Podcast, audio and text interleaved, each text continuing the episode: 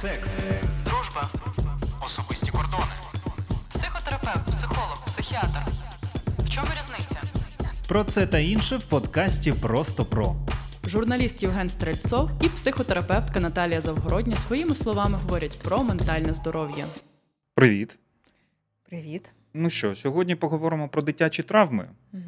Це така розповсюджена тема, і м, десь, на мій погляд, має місце, і треба зсилатися на це, і пропрацьовувати з, зі спеціалістом, а десь м, люди списують свою безвідповідальність на те, що, м, скажімо,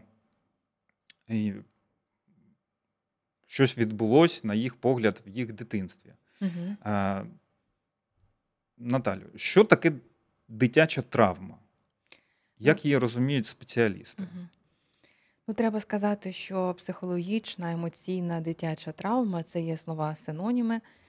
А це е, певна подія в дитинстві дитини, яку психіка дитини не може обробити. Угу.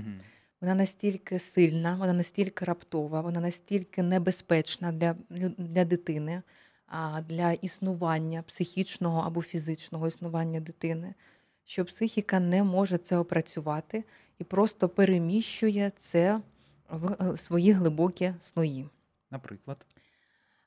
Наприклад, класичними історіями справжньої дитячої травми є інцест, є фізичне або психологічне насильство над дитиною. Є події, коли дитина втрачає найближчих родичів, це маму або тата. Також смерть сестри або брата, смерть сіблінгів є дуже великою такою травмою для дитини. Це, звичайно, травми соціальні, це війна, це концтабори, це голодомор. Це всі історії, коли відбуваються такі події, які захоплюють усе суспільство. Я би хотів поговорити про різницю між заслугованим покаранням дитини в дитинстві угу. і незаслугованим. В чому різниця і як може покарання? Чи можна взагалі карати дитину? І е, якщо ну, чи можна її карати взагалі? От скажи, будь ласка. Для дитини дуже важливо, щоб були певні кордони. Тому що сім'я – це такий мікросвіт, і він показує, що є певні обмеження, і нормально, що у світі є обмеження і кордони. І, звичайно, за допомогою певних обмежень ми показуємо дитині, що ці кордони існують, і це нормально. Спосіб, скажімо так, покарань, які можуть бути використані без наслідків для дитини – це обмеження. Перш за все, це обмеження задоволення. І там може бути обмеження там мультиків, або там солодкого, або там прогулянки з друзями, так, таке. Але обов'язково, що дитині прояснюють, які будуть наслідки, говорять, що ось є певна дія, якщо вона буде здійснена, то буде певний наслідок, її попереджають, і це все є зрозумілим, це все є очікуваним, це все є таким, що дитина може це контролювати. Вона може розуміти, що вона не зробила Там, зробила, як їй сказали, нічого не сталося, вона не зробила, це є певне обмеження, певне таке в лапках покарання. Але фізичне насильство не має жодних виправдань, немає жодної ситуації, в якій воно може бути допущене. Я тут хочу одразу сказати, що там молоді батьки говорять, ну це дуже важко бути молодим батьком або молодою матір'ю, нерви здають, і можна там вдарити дитину, а потім плакати, просити в неї пробачення. Це ваша відповідальність. Якщо ви відчуваєте, що багато тривоги, відчуваєте, що багато ви втрачаєте сил, ви втомлені, займіться собою. Дитина – це не місце для того, щоб зривати свої емоції. Будь-яке фізичне насилля над дитиною – воно впливає на дитину непоправно. Йому немає жодних виправдань. Ви не можете його виправдати, потім написавши пост в Інстаграмі, що ви там були дуже втомлені, і вам дуже шкода, і ви дуже потім просили пробачення у дитини. Ну, це про фізичне насилля, про побиття, скажімо. Угу. Нас нормально взяти в суспільстві досі ремень і відгупати, скажімо угу. так. А потім сказати, ну так що, він... Це заслуговував. Результати того будуть в тому, що дитина звикає, що найближчі люди а, вони можуть собі таке дозволити. Вона Мгм. виростає, і вона це відіграє. Якщо це дівчина, то вона буде в стосунках, де це теж буде використане, або фізичне, або психологічне насилля над нею. А, У хлопців це може проявлятися в тому, що вони не агресивні, вони не можуть себе захистити, бо будь-яка агресія в дитинстві завершувалася агресією на них, або навпаки, вони надагресивні, тому що їм постійно треба себе захищати. І просто людина йде по вулиці, до неї якось звернулися, як їй не сподобалося, вона вже починає бійку, тому що в неї така реакція, знаєте, м, несвідома, позасвідома.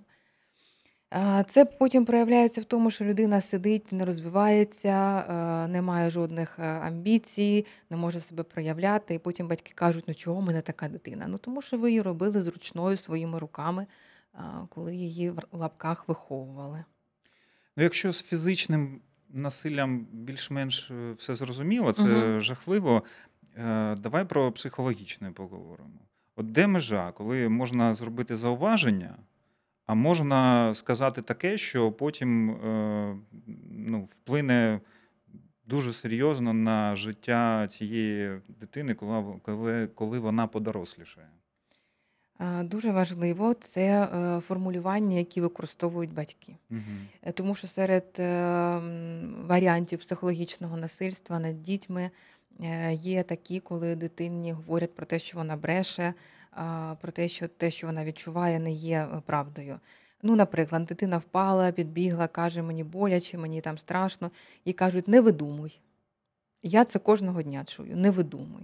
Тобто це таке комбо обіцінювання і ще та, е, історія про те, що ти брешеш.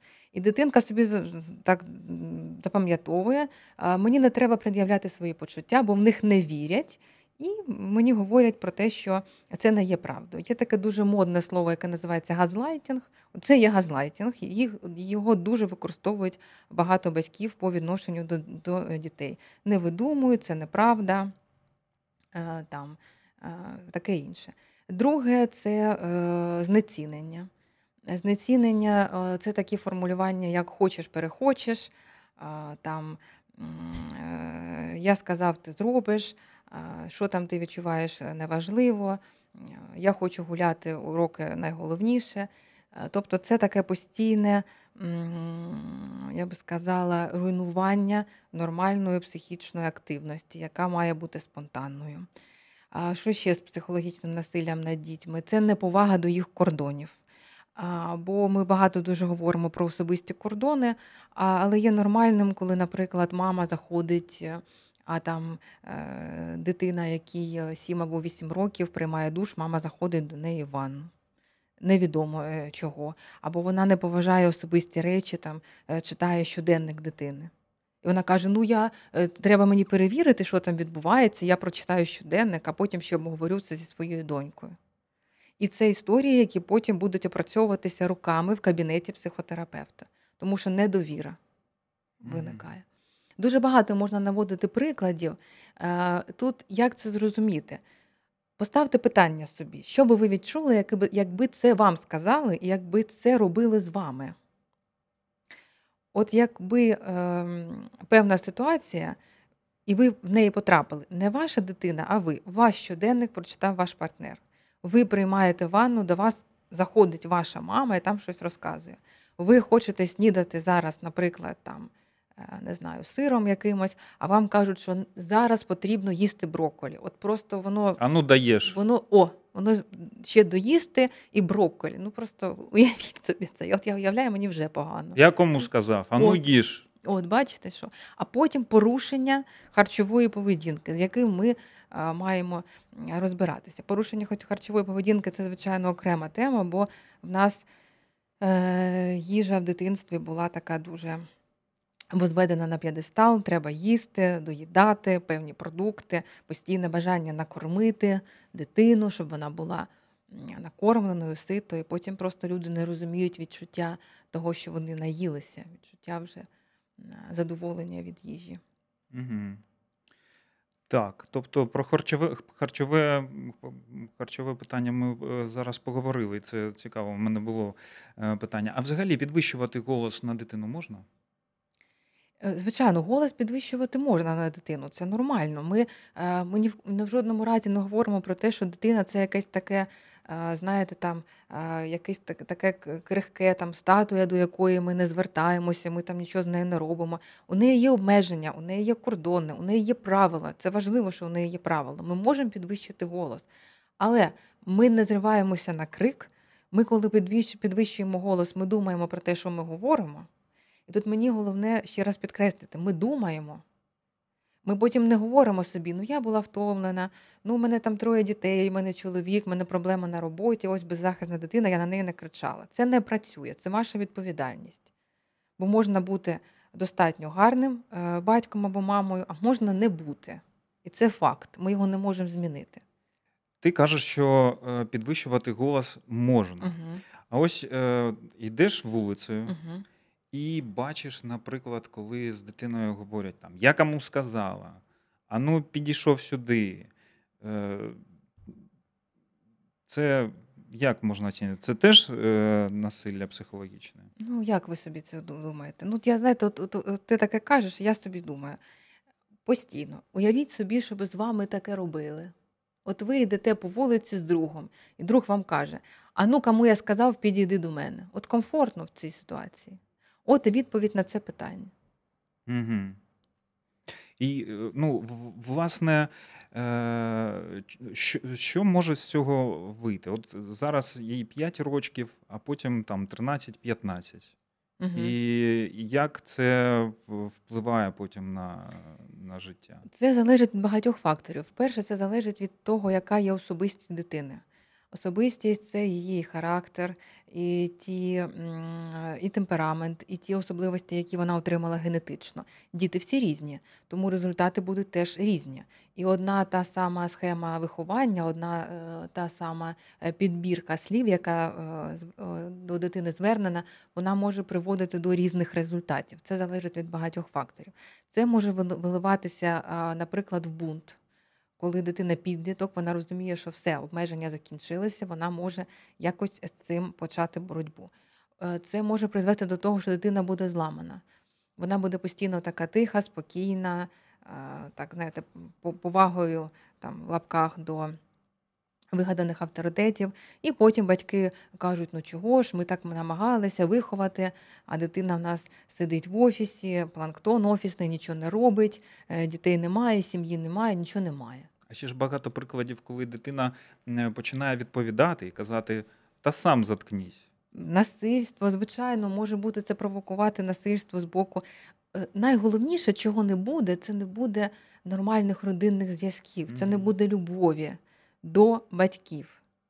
Це батьки мають пам'ятати, що в один момент, коли дитина виросте і піде з цього дому, вона має захотіти туди прийти. І вона має захотіти туди прийти, тому що вона відчуває любов і відчуває, що їй там добре, а не тому, що її примушують, е, а не тому, що їй страшно.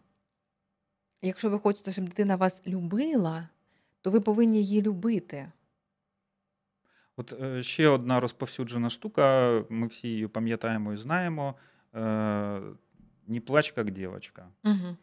Е, Ти що, принцеса, ну і таке інше. М, е, Як такі слова е, впливають на розвиток дитини? Або от е, кажуть там: що ти вмієш руками? Ти щось навчився? Що ти, що, що ти собою представляєш? Ну, це теж дуже велике питання окреме про гендерні стереотипи і коли Мгм. вони присутні в вихованні. І, звичайно, на жаль, вони присутні і зараз. Е, Це про те, що хлопчикам говорять, що вони мають бути неемоційні, вони мають бути агресивні, вони мають бути зібрані, вони не мають там жалітися, говорити про те, що їм не подобається. Е, Дівчатам говорять про те, що вони мають там бути красивими, а, вміти готувати, навпаки, бути емоційними. І виходить, що, наприклад, є в нас здібна дівчинка, яка є неемоційна за своєю природою, вона любить математику, і, можливо, з неї би вийшла якась там Нобелівська лауреатка, але їй е, мама говорить про те, що треба нове платтячко, е, і е, математика це не для дівчини, треба читати. Або в нас є хлопчик, який є дуже талановитим, е, наприклад, е, танцюристом, і він говорить про те, що він хоче там танцювати, а йому батько каже: ти що, хто танцює в балеті? Розумієте? Тобто це ламає а, такі природні здібності дитини, по-перше, а по-друге, це формує таку фальшиву особистість. Професійною мовою є такий термін, який означає фальшив, який звучить як фальшиве селф.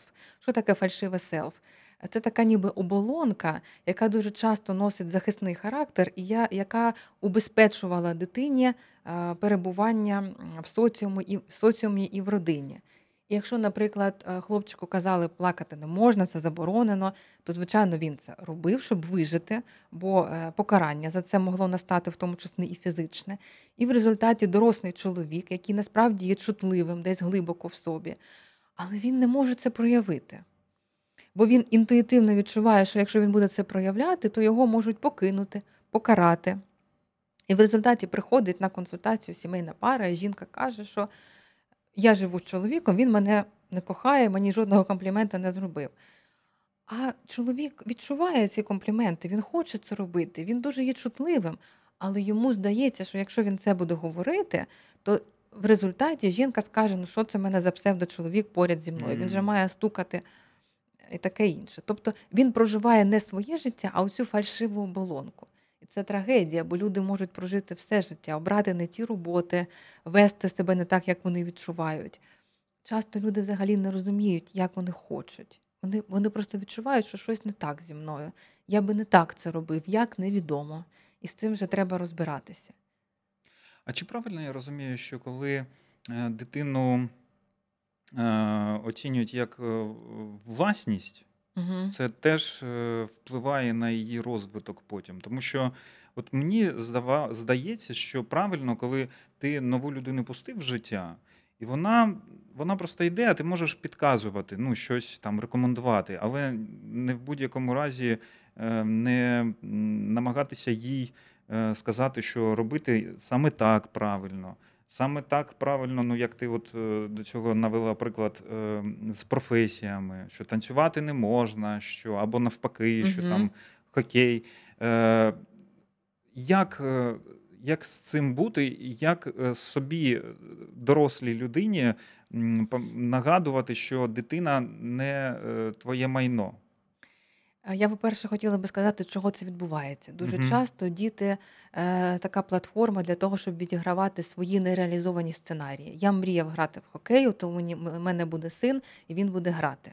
Якщо ви таке собі думаєте, краще підіть, запишіться в дорослому віці на хокей. Або жінка думає, я мріяла бути балериною, не вдалося, не було в мене доступу, значить моя, моя донька буде танцювати. Дуже часто всі ці історії – це намагання прожити своє життя у дитині. Так дитина – це не ваша власність. І вона, навіть якщо вона буде танцювати і буде прима-балериною, від цього вам не буде так, як було би вам, якби ви були на сцені. І набагато краще піти на заняття для дорослих і отримати задоволення, ніж а, намагатися прожити життя, використовуючи дитину. Це по-перше. По-друге, тут треба, звичайно, сказати, що є питання відповідальності. Вона має бути здорова. Ми відповідальні за наших, за наших дітей. І, звичайно, все пускати просто на такий плин. Я би теж не хотіла в таке йти. Ми дитину супроводжуємо, я погоджуюсь з цим, але в той же час ми відповідальні. Ми відповідальні за рішення, які дитина не може прийняти. Дитина не хоче йти в школу. От вона прокинулася, дощ, вона не хоче йти в школу.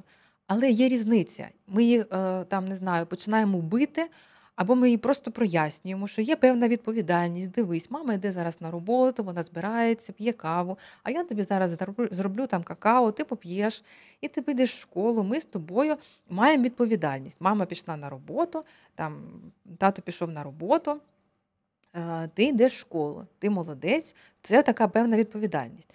Тобто ми, звичайно, дитині допомагаємо, бо не всі рішення вона може просто прийняти. Там вона не може знати, чи, чи потрібна вакцинація, вона не хоче в лікарню йти, вочевидь, вона не хоче в школу, іноді вона хоче кинути музичну школу, але ми то знаємо, що потім вона нам скаже «дякую». Але ми робимо це не насильницьким шляхом, не маніпуляціями, а ми розмовляємо з дитиною, ми питаємо, чого ти не хочеш йти в школу? Поганий викладач, давай його змінимо. Поганий розклад, давай змінимо розклад. Тобі далеко їхати, давай, давай шукати компроміси. Тобто тут має бути такий здоровий баланс. Бо в нас ще є такі історії, такі, знаєте, виховання, коли дитина є певним богом в сім'ї.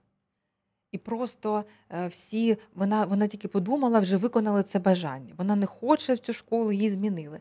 Це теж не є здоровою історією, бо коли вона стане дорослим, світ не буде для неї таким. Світ буде іншим, світ буде давати певні обмеження. І світ скаже, треба прийти на роботу на дев'яту, а якщо ти приходиш з запізненням, ти цю роботу не отримаєш. І це має бути прояснене батьками. Головне питання – як? Добре, а коли відповідальність батьків закінчується? Ну, ми знаємо, що там вісімнадцять років паспорт отримав, і ти вже доросла людина там, за паспортом. Угу. А за фактом? За фактом, я думаю, ніколи не закінчується. Тому що завжди, поки в нас є батьки, поки ми є діти, я думаю, що просто відповідальність трансформується. Це історія про те, що доросла людина звертається як доросла до батька або до матері, щоб почути якусь настанову, пораду, підтримку, життєвий досвід. Розумієш, я думаю, що це просто таке питання, коли два, дві дорослі особистості можуть чимось ділитися. Ну, я маю на увазі, коли все ж таки дитина перестає бути дитиною, за яку ти на сто відсотків відповідаєш, коли її ти маєш відпустити. От приклад, скажімо, там, тобі дев'ятнадцять років, угу. Ти живеш разом з батьками, і вони ні в якому разі не хочуть, щоб ти жив окремо, починав своє життя. Угу. Чи, чи це час в дев'ятнадцять років настав, чи все ж таки він пізніше, я чи думаю, раніше? Я думаю, що це дуже індивідуально, бо тут ми теж можемо бути охоплені стереотипами. Бо є люди, які культурально, є країни, наприклад, там Італія, де дуже часто буває, коли люди живуть зі своїми батьками протягом всього життя і сім'ї формують, і це культурально нормально. Іноді, розумієш, переїхати від батьків, від батьків і сепаруватися від них – це не синоніми. Бо можна жити за океаном від батьків, а бути прив'язаним, а бути прив'язаним ментально до них. Це перше. Не треба думати, що людина, яка з'їхала і заблокувала телефон батька і матері, вона така собі психологічно вже така сепарована від батьків. Тут це розуміють дуже так примітивно і, я би сказала, побутово. Треба розбиратися в кожному конкретному випадку.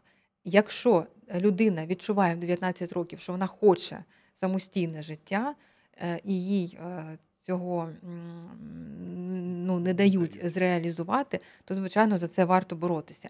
Але якщо людина не хоче в дев'ятнадцять, їй комфортно повертатися до батьків, то це не привід думати, що з нею щось не так. Все дуже-дуже індивідуально. Ну, а скажімо, там, знову ж таки, коли тобі там, мама готує, мама там купує одяг, а тобі вже двадцять п'ять. Тут, знаєте, всі демонізують батьків. Я ага. завжди говорю своїм клієнтам, що я не хочу демонізувати їх батьків. Тому що їм зручно ж в цьому. Вам же зручно приходити додому. Ти виправдання ну. знаходиш своїм... Угу. Бо доросле життя – це відповідальність. І дуже часто це таке формулювання зручне, що мене не відпускає мама. Ну, вона то, може, не відпускає, але це ще питання. Це завжди питання, яке має дві сторони. І коли ми починаємо демонізувати одну сторону, ми завжди відходимо від об'єктивної картини. Мама то не хоче відпускати двадцять п'ять років, але давайте чесно сказати, можливо, це зручно, що готують, купують одяг, завжди чекають, може, це приємно. Тут в кожному випадку треба розбиратися, які відчуття, які емоції, що тримає цю таку символічну пару мама і дитина, або батьки, дитина разом в двадцять п'ять років. Розбиратися треба, але говорити, що у всьому винні батьки, ну я не стала би точно. От ми багато про що поговорили, і я б хотів зрозуміти, в який момент потрібно шукати допомоги спеціаліста, так? Коли ти відчуваєш, що щось з тобою в дитинстві було, і тобі ну, це не дає спокою. Я би сказала, коли ви нещасливі. Якщо ви зараз прямо задасте собі питання, чи я щасливий, і відповідь буде ні, то треба шукати допомогу спеціаліста. Бо це постійно ми говоримо якість життя, щастя, можливість відчувати задоволення, радість. І, і це ми знову ж таки повертаємося до нашого першого випуску, коли ми говорили про норми психічного угу. здоров'я. Так. І тому, якщо ви відповідаєте собі, що ви нещасливі, треба розбиратися, чому. Не завжди, не завжди це буде про дитинство. Це теж такий стереотип певний, бо людина приходить до психолога і фантазія, що зараз ми знайдемо, хто винен. Ну, не знайдемо ми, хто винен. А, звичайно, ми будемо говорити про дитинство, будемо намагатися подивитись на нього по-іншому, познайомитися з реальними батьками. Не з тими, які фантазує людина, а з тими, які вони були насправді і є насправді зараз. Є дуже багато ситуацій, які вже в дорослому віці можуть приводити до наслідків, бо травма психологічна може бути не тільки дитяча, вона може бути в дорослому віці. Це така підліткова. І підліткова, і в дорослому віці. І це вже зовсім інша історія. Але якщо ви нещасливі, то це, звичайно, є головною темою для того, щоб звернутися до психотерапевта. Мені дуже подобається думка, що ми звертаємося для того, щоб в майбутньому бути щасливими. Слухай, а я так розумію, що ця історія про ну, розповсюджена, що ось там дитинство на мене вплинуло настільки сильно, що ось я такий, це часто виправдання того, що ти е, чомусь не навчився, недисциплінований. Ну, правильно, важко правильно. Мені сказати. Може таке бути. Може таке бути, все може бути. Повторюся, звичайно, ну, треба... Типу списувати все на дитинство? Ну, я називаю це демонізація батьків. Ага. Ну, ти що ти говорила? Так, я думаю, що це теж може бути розповсюджено, і це ем, теж така історія, е, ну, думка це може бути не зовсім зрозуміла, можливо, нашим глядачам і слухачам. Якщо дитина хоче покарати батьків а, за те, що вона переживала в дитинстві, вона може бути неуспішна в житті дорослому. І вона каже батькам, ну це ж ви винні. Угу. І це є такий спосіб дуже дивний покарати батьків, бо їм боляче. Угу. Насправді вона карає сама себе, людина ця. Оце найголовніше, що страждають не тільки батьки, але в цей момент і ви страждаєте. Це пам'ятати те треба. Ну, якщо людина не реалізована, і вона е, починає демонізувати батьків і говорить, ну в мене немає сім'ї, в мене немає дітей, це тому, що ви мене так виховували.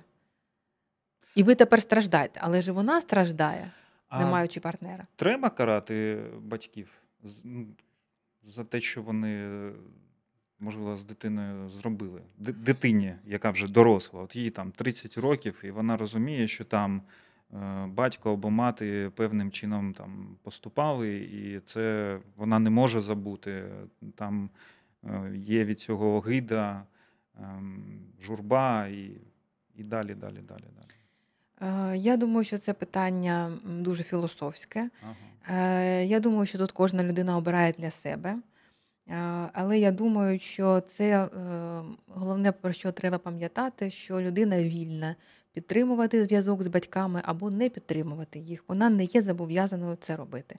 Якщо вона відчуває, що немає любові, немає прив'язаності до батьків, то іноді це нормально просто завершити з ними стосунки. Просто взяти і завершити. Це нормально. Наталю, дякую. Я думаю, що ми будемо повертатися до теми дитячих травм ще. Це угу. велика тема. Ну, а на сьогодні закінчуємо. Бережіть себе і своїх дітей. Секс, дружба, особисті кордони. Психотерапевт, психолог, психіатр. В чому різниця? Про це та інше в подкасті «Просто про». Журналіст Євген Стрельцов і психотерапевтка Наталія Завгородня своїми словами говорять про ментальне здоров'я.